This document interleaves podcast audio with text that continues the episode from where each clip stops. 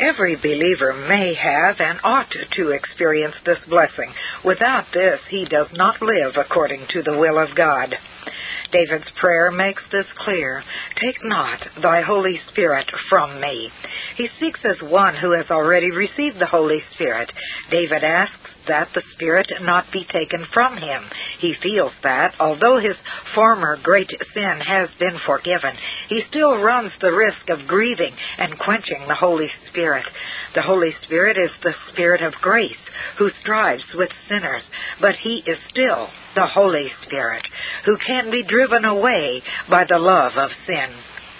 David knows that our worldly ways, our fears, and our lack of attention to his workings can injure the Spirit.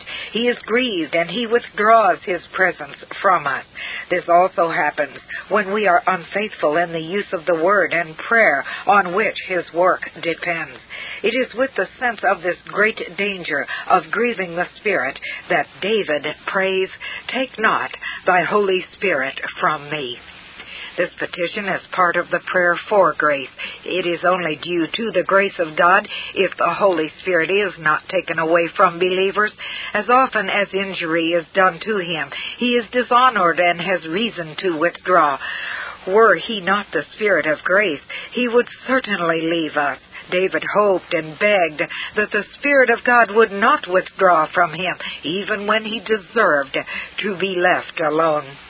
Lessons for the believer. There are two lessons the believer can learn from David's prayer. First, the Holy Spirit will dwell in the believer. If you desire to be led in the way of grace by the hand of David, you must keep yourself occupied with the promise of the Spirit. You must search in the Word of God for all the promises concerning the operation of the Spirit. You must know that this gift is presented to you. You must yield yourself completely to the Lord to experience this glorious grace. You must seek to live daily in the fellowship of the Spirit. You will discover that this is the highest blessing that can be experienced on earth. In the second place, the blessing of the Holy Spirit must be a distinct request in the prayer for grace. The person who wants salvation must feel that he is unworthy of this blessing. Every day he must realize that God does him a favor by not taking away his spirit. According to the sincerity of his desire, prayer, and faith, his growth in the Holy Spirit will take place. His communion with the Spirit will become more effective and realistic. The neglect of David's prayer will result not only in the loss of this blessing, but also in the suppression of other blessings that have previously been enjoyed. Therefore, we should pray with all sincerity Take not thy Holy Spirit from me. Chapter 21 The Joy of Salvation. Restore unto me the joy of thy salvation. Psalm 51:12a. We have seen earlier that David spoke of a twofold cleansing. First, there was a judicial cleansing that resulted in freedom from guilt. It is the fruit of the divine acquittal on the basis of the atonement of Christ, the being washed in the blood of Christ. Also, there was an inward cleansing worked out by the creative, renewing energy of the Holy Spirit. David also speaks of a twofold joy, as seen in his psalm. Previously, he said, Make me to hear joy and gladness. Verse 8. This word stands between the repeated petition for forgiveness, verses 1 through 9, and relates this first joy to forgiveness of sins. The prayer which we have here in verse 12 teaches us that the joy of God's salvation is not only the desire of those just converted, it is equally destined for the Christian who is striving on the pathway of growth and sanctification. Joy and forgiveness. Let us think carefully about this connection. We have already seen that the first joy of the person who received salvation depends on the knowledge of forgiveness. The sinner becomes aware of his sin and cannot possibly rejoice in God unless he knows God as the one who has blotted out his sin. He knows that if he has not received this blessing, God is still his enemy and a consuming fire. Only when the soul comes to the cross and receives an interest in the atonement of Christ can the thought of the holy God fill him with gladness. It is fellowship with the reconciling God that brings joy. In like manner, the continuance and growth of the soul's joy depends on deepening communion with God. The very first act of God, the forgiveness of sins, begins this fellowship with the soul and imparts gladness. God's next work in the soul is sanctification. Through his work of restoration, he establishes in it the clean heart and the steadfast spirit, a life in the light of his presence, and the indwelling of the Holy Spirit. This also brings much joy. Just as the soul cannot experience its first gladness without forgiveness, it cannot experience continued joy apart from a holy life. Just as the guilt of old sins robs the soul of joy until it knows it is forgiven, new sin that is not confessed fills the soul with darkness. The joy of forgiveness will not always remain unless it is confirmed as the joy of sanctification. In this experience, many Christians have had heavy losses through lack of carefulness or knowledge. When the first joy began to disappear, he did not know the cause, or else he was unfaithful in not confessing the sad fact to God. He attributed the loss to God as a trial which he had sent him. If he had only asked for grace to be washed from guilt and be freed from the dominion of sin, then he would have discovered that with the progressive work of grace in the soul, a progressive joy would have been ministered to him by God. It is the joy of God's salvation for which David prays. There is joy in God's salvation. As we yield ourselves to God for it, we will enjoy it. So this twofold joy is one. We have already discussed this concerning the twofold of purity. It is also true with the joy. It is sin that causes pain and misery. It is becoming free from sin that brings light and gladness. It is one God who rolls away the curse and guilt of sin in one moment and then gradually makes the soul free from its power. The joy is also one joy, and holiness. The person who rejoices in forgiveness ought to know that there is joy that is still sweeter, deeper, and more glorious than this. It takes place when the freedom from sin and fellowship with God are applied to living a holy life. The joy of forgiveness is the beginning for the newly born child of God. It is the milk of the blessing. The joy of sanctification and fellowship with God is for those who have grown up. It is the solid food, the ripe fruit of joy. Let this petition sink deep into your heart. The joy and blessedness of God are His perfect holiness. The joy of His children is also the joy of holiness. Without a clean heart and a holy walk, the Christian cannot continuously experience joy. The life of sanctification is joy. The way of a clean heart under the leading of the Spirit was once seen as a grievous way filled with groans and fears. God has changed it into a way of joy. At first, some sacrifice of the flesh may appear unwelcome and severe, but God has said that if you yield yourselves to living a holy life, you will find great reward and the joy of His salvation in his service. It is only as the salvation of God is actually experienced that joy can be tasted. Joy is not a separate gift which can be received and enjoyed apart from further experience of God's salvation. It is the joy of that salvation, and it is tasted as you surrender yourself to that salvation and the redeeming, sanctifying grace of God who gives it. There are so many Christians who seek the comfort and joy of redemption and even pray for it, yet do not find it.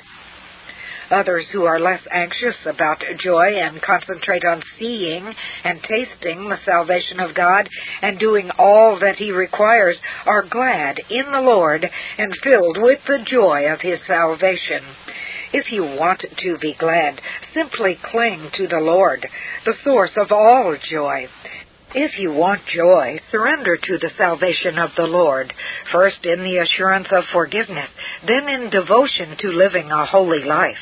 Then, with confidence, ask and expect a joy that is unspeakable and full of glory. Chapter 22 Living in Freedom and uphold me with thy free spirit. Psalm 51:12b. Grace restores man to a right relationship with God. It also restores him to a right relationship to himself. As a result of this, he comes to have right attitudes toward his fellow men. When grace makes the soul part of the favor of God and the Spirit of God, the joy of God's salvation is shed abroad in the heart. As the fruit of this blessing, heart and mouth are opened to make others acquainted with the grace of God. It is this blessing that David now asks for from the divine mercy. He feels his calling and he is aware of his weakness. In the midst of these feelings, he asks for help from above. Being a living witness, David realizes his calling. Every believer must be a witness and an example of the grace of God. He is obligated for the honor of God and the salvation of others to tell what great things the Lord has done for him. He knows that the living witness is better than dead legalism. Only when believers confess with boldness what God has done for them will the world be forced to acknowledge the work of God and adore His grace. Only by their speech and lifestyle can they prove that God is faithful.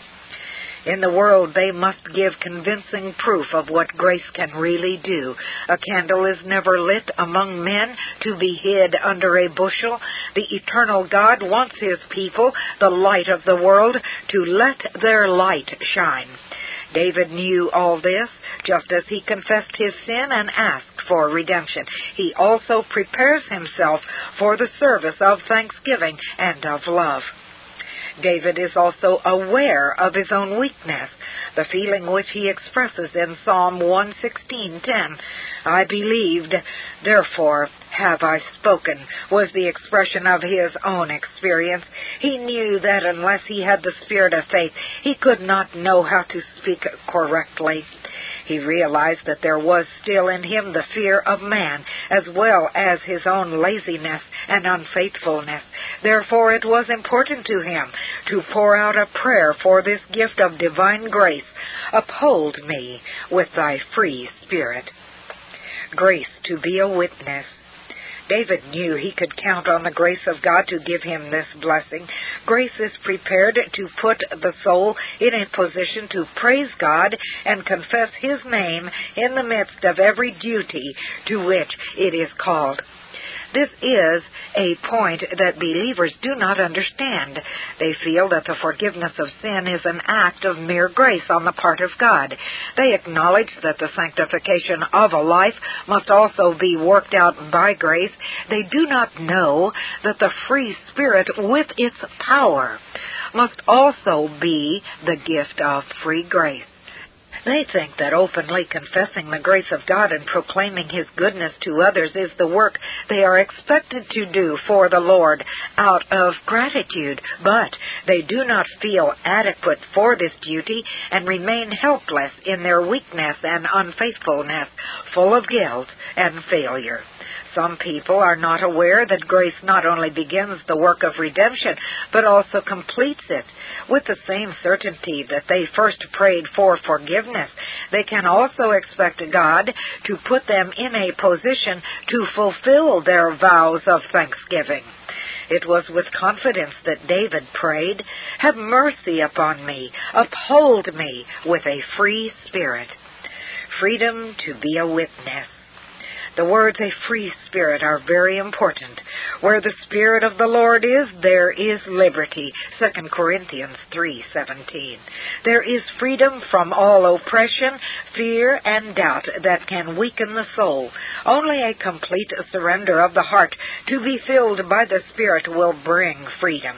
It is only freedom before God that makes us free in our relationships to people. To have this full confidence before God, it is necessary that we look to Him, fellowship with Him, and be conscious of being surrendered to His will and service. The person who has this assurance in his heart before God never needs to fear any man.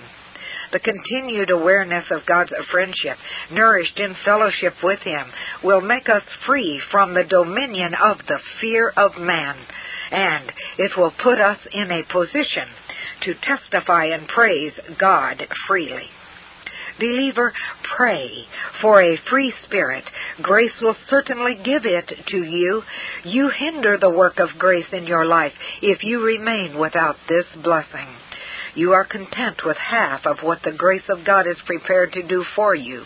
You defraud grace of the honor due to it if you remain satisfied without this gift. It is yours. It is your privilege to walk with a free spirit in the face of the world and sin as a child of the Heavenly King. Live the life of grace. Receive the blessings of redemption as they are presented in the verses of this psalm. Let the joy of God's salvation fill you. In answer to prayer, this free spirit will also become your most cherished possession. If you do not have it, let your faith stretch out and expect it in sincere, earnest prayer. Uphold me with a free spirit. Out of the riches of the grace of God, you will certainly obtain it. Chapter 23 Telling Others About Jesus. Then will I teach transgressors thy ways. Psalm 51:13a. The third part of this psalm begins here. The first part dealt with confession of sin. After this came prayer for the redemption David desired, forgiveness of sin and renewal of the heart by the Spirit of God. Now comes the fruit of redemption. He will praise the Lord and make his grace known to others. As a servant of God, he will submit himself to the great work of teaching sinners God's ways. God's purpose for you. This is the goal of God with every person to whom He makes His grace known. For all God's children, this word holds true. This people have I formed for myself. They shall show forth my praise. Isaiah 43:21. This agrees with the language of Paul.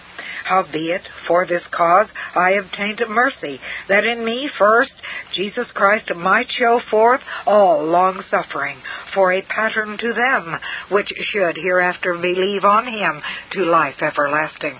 1 Timothy 1:16. God must have honor from his work, and this honor is given to him when a ransomed soul praises him and speaks about the great things he has done for him. On earth no one lights a candle and puts it under a bushel, neither would the Most High God of heaven do it. To every one he brings out of the kingdom of darkness, he says, Ye are the light of the world. Matthew 5:14. Let your light shine. Matthew 5:16. If you have offered up this prayer for grace to teach others, then fix your attention on what the Holy Spirit can teach you from David's prayer. The design of grace is to make you a witness for the love of God and a monument of His wonderful goodness. Surrender yourself to this aim and plan of God. Say in His strength when you pray for grace, then will I teach transgressors thy ways. Motivated by love. God does not require this teaching as a debt you must pay in return for your redemption. If you will yield yourself to this work in the strength of grace, it will be your greatest joy to say, Then will I teach transgressors thy ways. When you think of the pit out of which you have been rescued and the glorious salvation that is yours, your heart will be filled with compassion for sinners.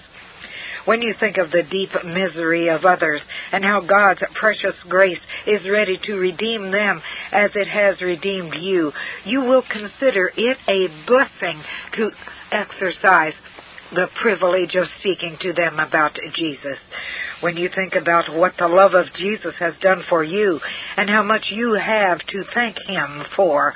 This love will motivate you. As often as you pray, Oh God, have mercy upon me, then will I teach transgressors thy ways.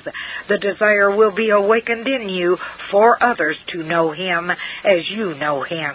You can be sure that only then will they be truly happy then they also will glorify the Lord.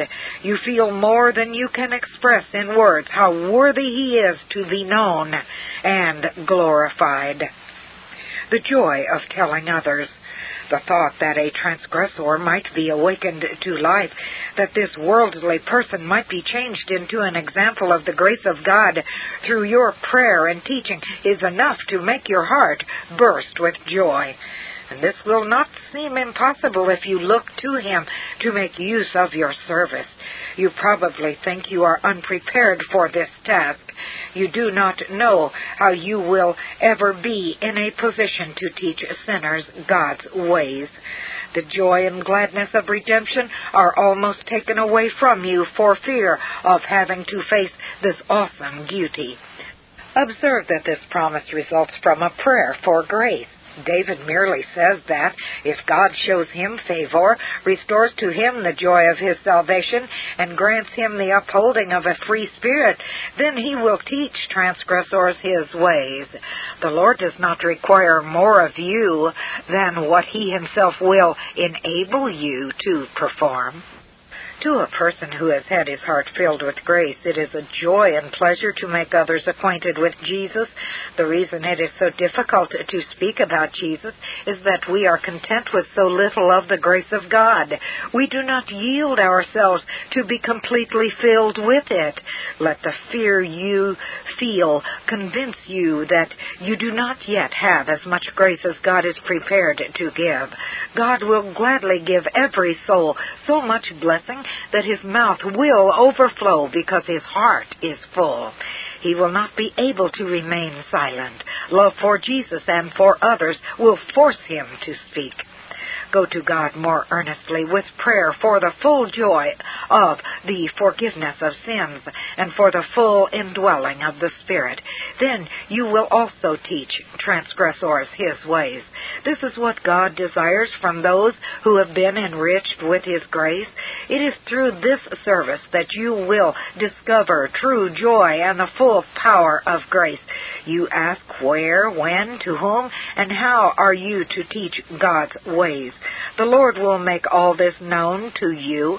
The compulsion of love will teach you this. Love will seek and create opportunities. Are you ill? You still have a grand opportunity to teach others. Is your circle of friends narrow and limited? In your own house, there may be someone who does not know God's ways.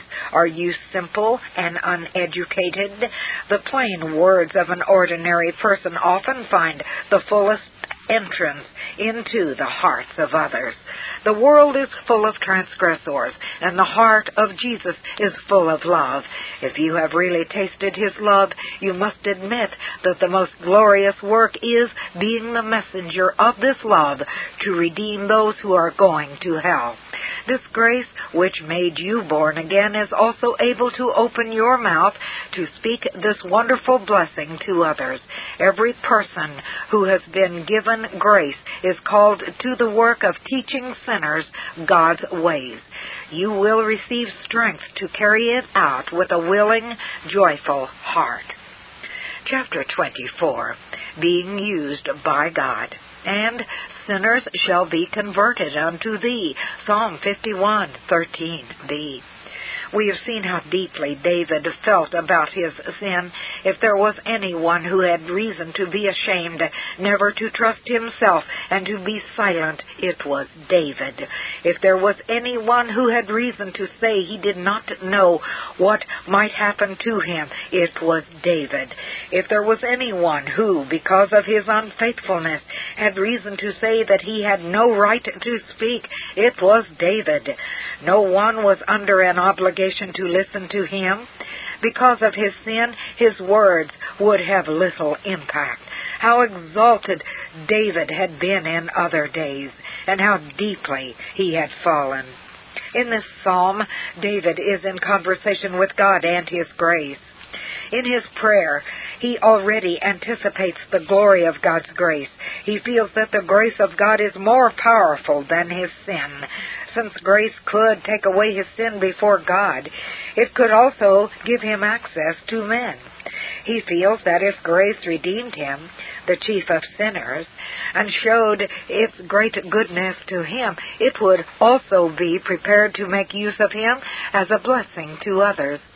Therefore he not only promises, I will teach transgressors thy ways, but also believes that God will certainly bless his work. Sinners shall be converted unto thee. He trusts in grace for others as he does for himself. The grace which has blessed him will make him a blessing. I will teach transgressors thy ways, and sinners shall be converted unto thee. There is power in the confidence that there will be blessing on our work. A person can work with enthusiasm and pleasure when he knows that God will give the increase. How can we increase this confidence? Let us carefully consider the source of our confidence. Confidence in God. First of all, remember that conversion occurs when certain things are done. I will teach transgressors sinners will be converted. It is not enough to mourn over the poor, unbelieving world.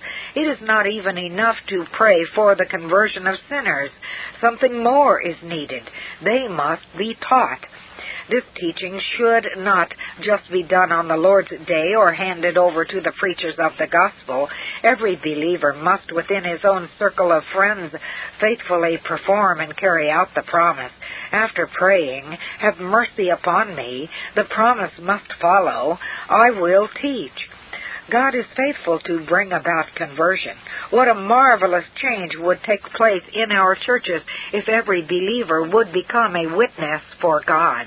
Faithful witnessing would encourage the expectation that sinners will be converted unto thee. Observe in what spirit we are to witness. David says that as one who is pardoned and has received forgiveness from God and the joy of his salvation, he will teach transgressors.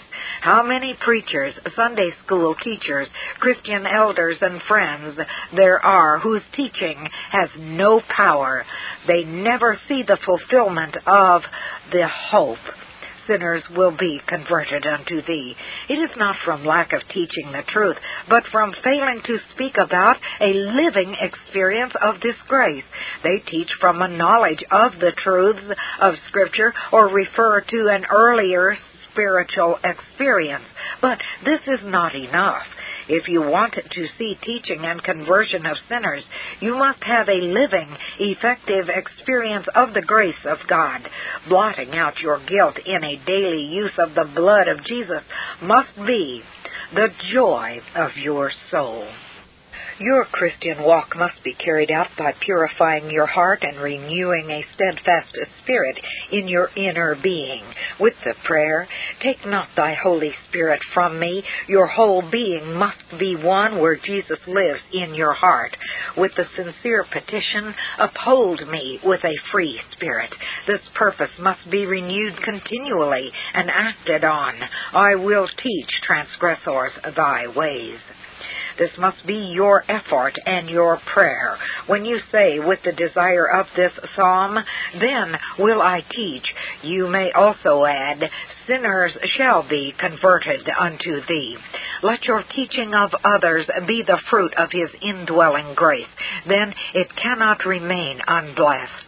Daily wash in the blood of Jesus and seek the anointing of his Spirit.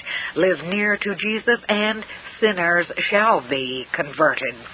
Confidence in prayer. Observe that this confidence must be nourished and expressed in prayer. David did not look to himself and his power. It was while he looked to God in prayer that David spoke those glorious words of faith. Speak this prayer on your knees with your eye fixed on God who has shown you his grace. This hope is not too much to expect. I will teach, and sinners shall be converted. If at the beginning you do not succeed in using these words in full faith, then say the prayer again. Express the hope again to Him who sits on the throne of grace. Begin with the first starting point. Have mercy upon me, O God, and climb this ladder of prayer by the various steps of the spiritual life. Make sure of each stage in your own heart until you come to this. I will teach transgressors then the Spirit of prayer, who has taught you to use all the other petitions, will enable you to speak this word with increasing confidence. Sinners shall be converted unto thee. Just as prayer and conflict became the power that led you to speak this word, so will it become your power to say to sinners, Sinners shall be converted. I will teach transgressors. Have mercy upon me, O God. Then will I teach transgressors, and sinners shall be converted unto thee. Chapter 25 Delivered from Guilt. Deliver me from blood guiltiness, O God, thou God of my salvation.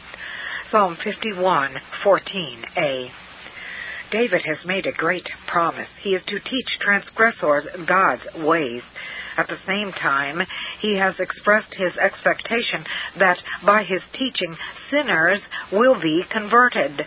The words are scarcely out of his lips when he again feels how sinful he is and how it can only be through supernatural grace that such a result will ever be achieved. He feels that Uriah's blood has defiled him in the presence of God and man. If God gives him the perfect, living assurance that he is fully acquitted from his sins, then he will be able to praise God in truth. A daily reality. The living personal experience of grace is necessary if we are to tell others about Jesus. A person must not waver in the enjoyment of his own redemption. The memory of forgiveness and grace experienced at an earlier stage is not enough. Every day there must be a renewal of the divine assurance that we are redeemed by God. There must be a living reality of salvation as a present fact, a continually renewed and fresh exercise of fellowship with the God of redemption. The person who does not know God in this way cannot make him known to others. David felt this. How could he, the murderer of Uriah, stained with the guilt of blood, bring life to others while he must still give an account of the blood of Uriah? It is impossible for me to teach others if I do not know God correctly myself. And man does not know God correctly if he does not know him as the God of forgiveness. Moreover, this knowledge cannot be living and real if it is not continually renewed from heaven by the Holy Spirit. Every time that I give my testimony to teach sinners so that they will be converted, it must be with the prayer, Deliver me, O God, thou God of my salvation, and my tongue shall sing aloud of thy righteousness. The guilt of sin. When one considers the words of this petition closely, these thoughts will be more fully confirmed. Let us think about the word that is used here in this prayer. Deliver me from blood guiltiness.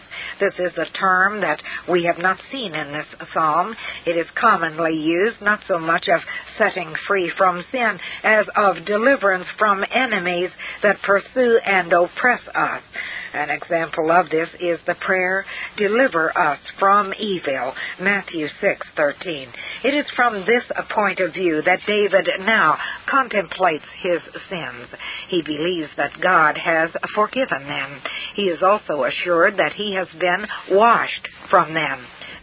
Sometimes there are occasions in a believer's life when sins that have been forgiven rise up again and pursue and overtake the soul.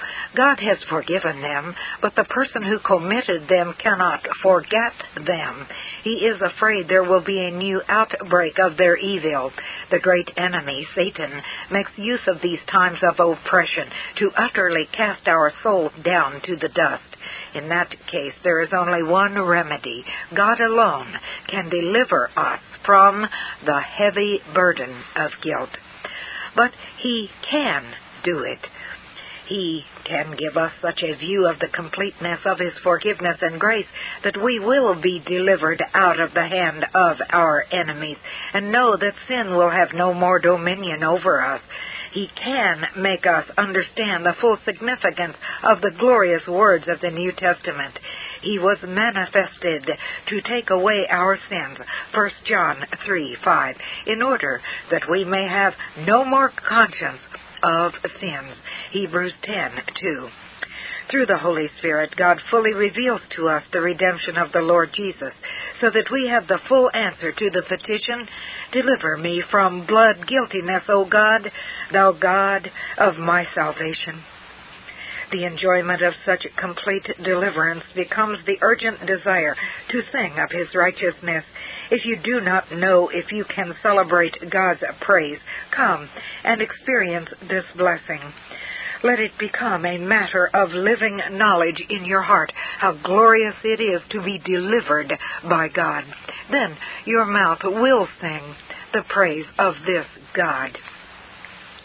Personal salvation.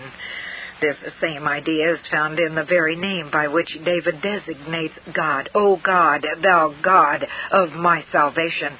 It is because he is the God of my salvation that I joyfully want to praise him.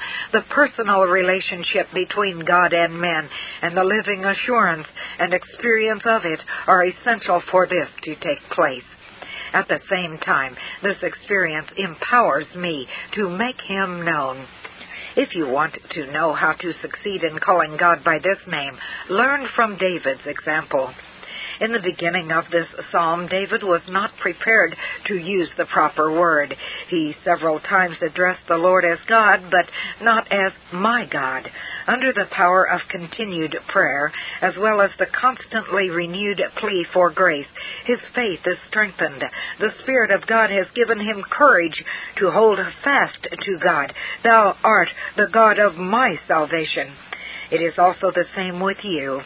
If with every sin, old or new, you cast yourself before Him, pleading for the fullness of His grace, forgiveness, renewal, and complete redemption, you will be given courage in the midst of such prayer to say, with all the spiritual freedom of faith, the God of my salvation.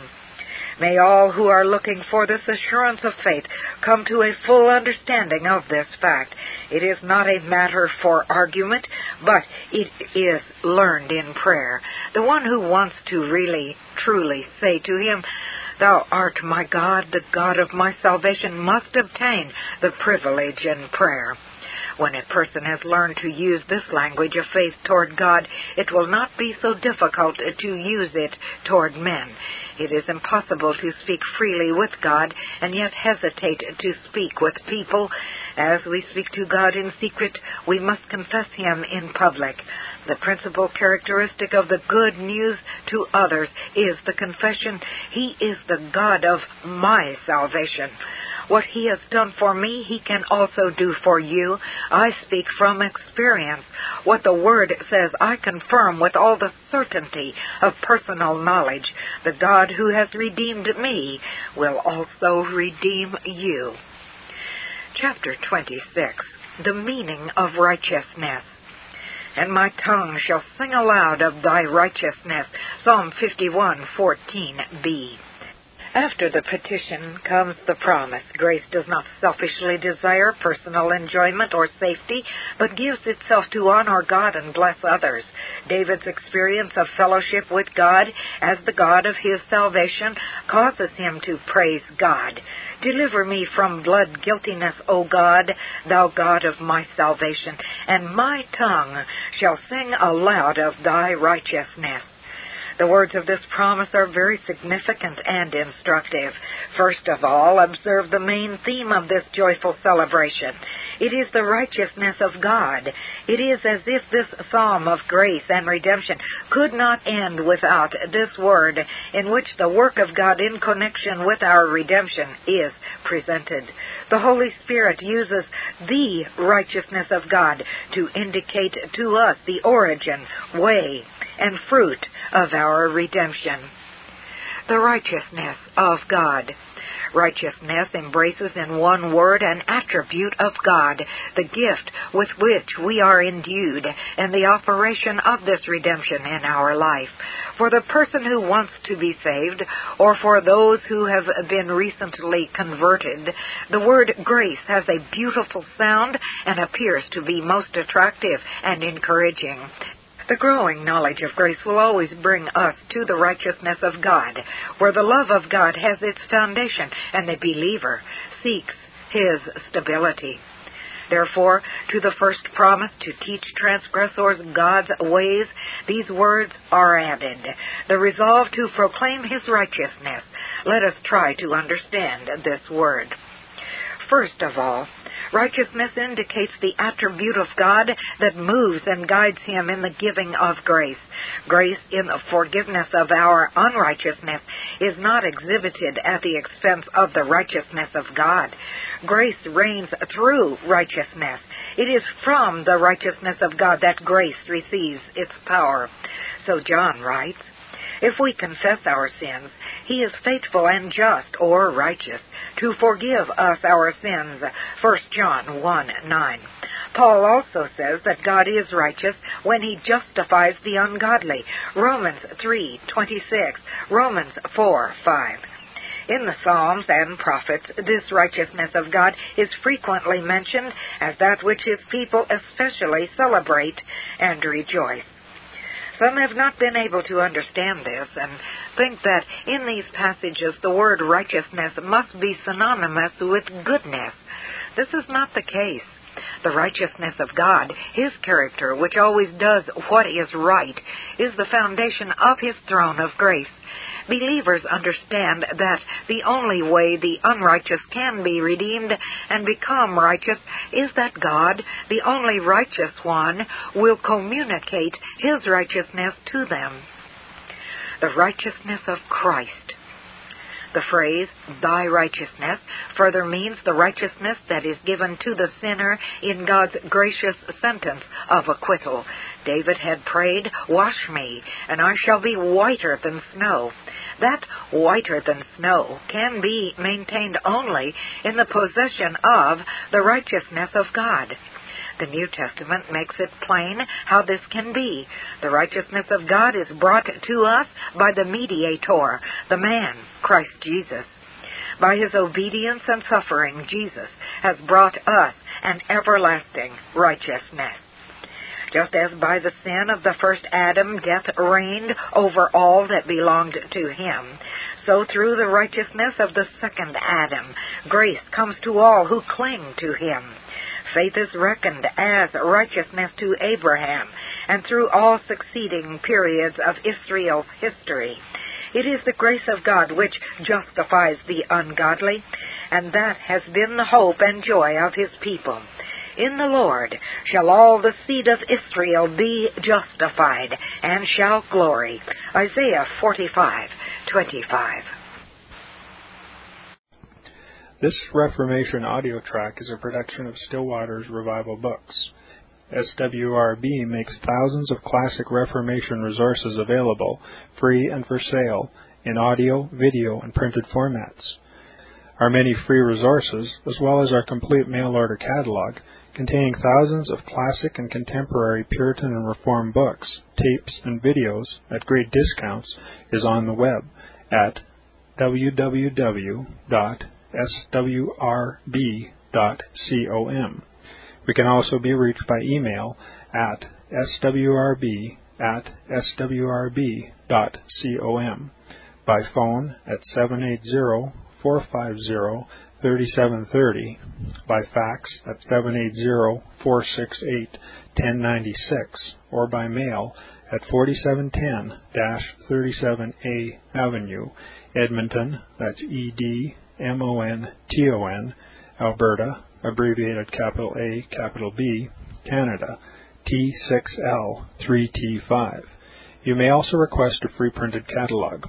And remember that John Calvin, in defending the Reformation's regulative principle of worship, or what is sometimes called the scriptural law of worship, commenting on the words of God, which I commanded them not, neither came into my heart, from his commentary on Jeremiah 7:31, writes, God here cuts off from men every occasion for making evasions, since he condemns by this one phrase, I have not commanded them, whatever the Jews devised. There is then no other argument needed to condemn superstitions than that they are not commanded by God. For when men allow themselves to worship God according to their own fancies, and attend not to his commands, they pervert true religion. And if this principle was adopted by the papists, all those fictitious modes of worship in which they absurdly exercise themselves would fall to the ground. It is indeed a horrible thing for the papists to seek to discharge their duties towards God by performing their own superstitions. There is an immense number of them, as it is well known, and as it manifestly appears. Were they to admit this principle, that we cannot rightly worship God except by obeying His word, they would be delivered from their deep abyss of error. The prophet's words, then, are very important when he says that God had commanded no such thing, and that it never came to his mind, as though he had said that men assume too much wisdom when they devise what he never required, nay, what he never knew.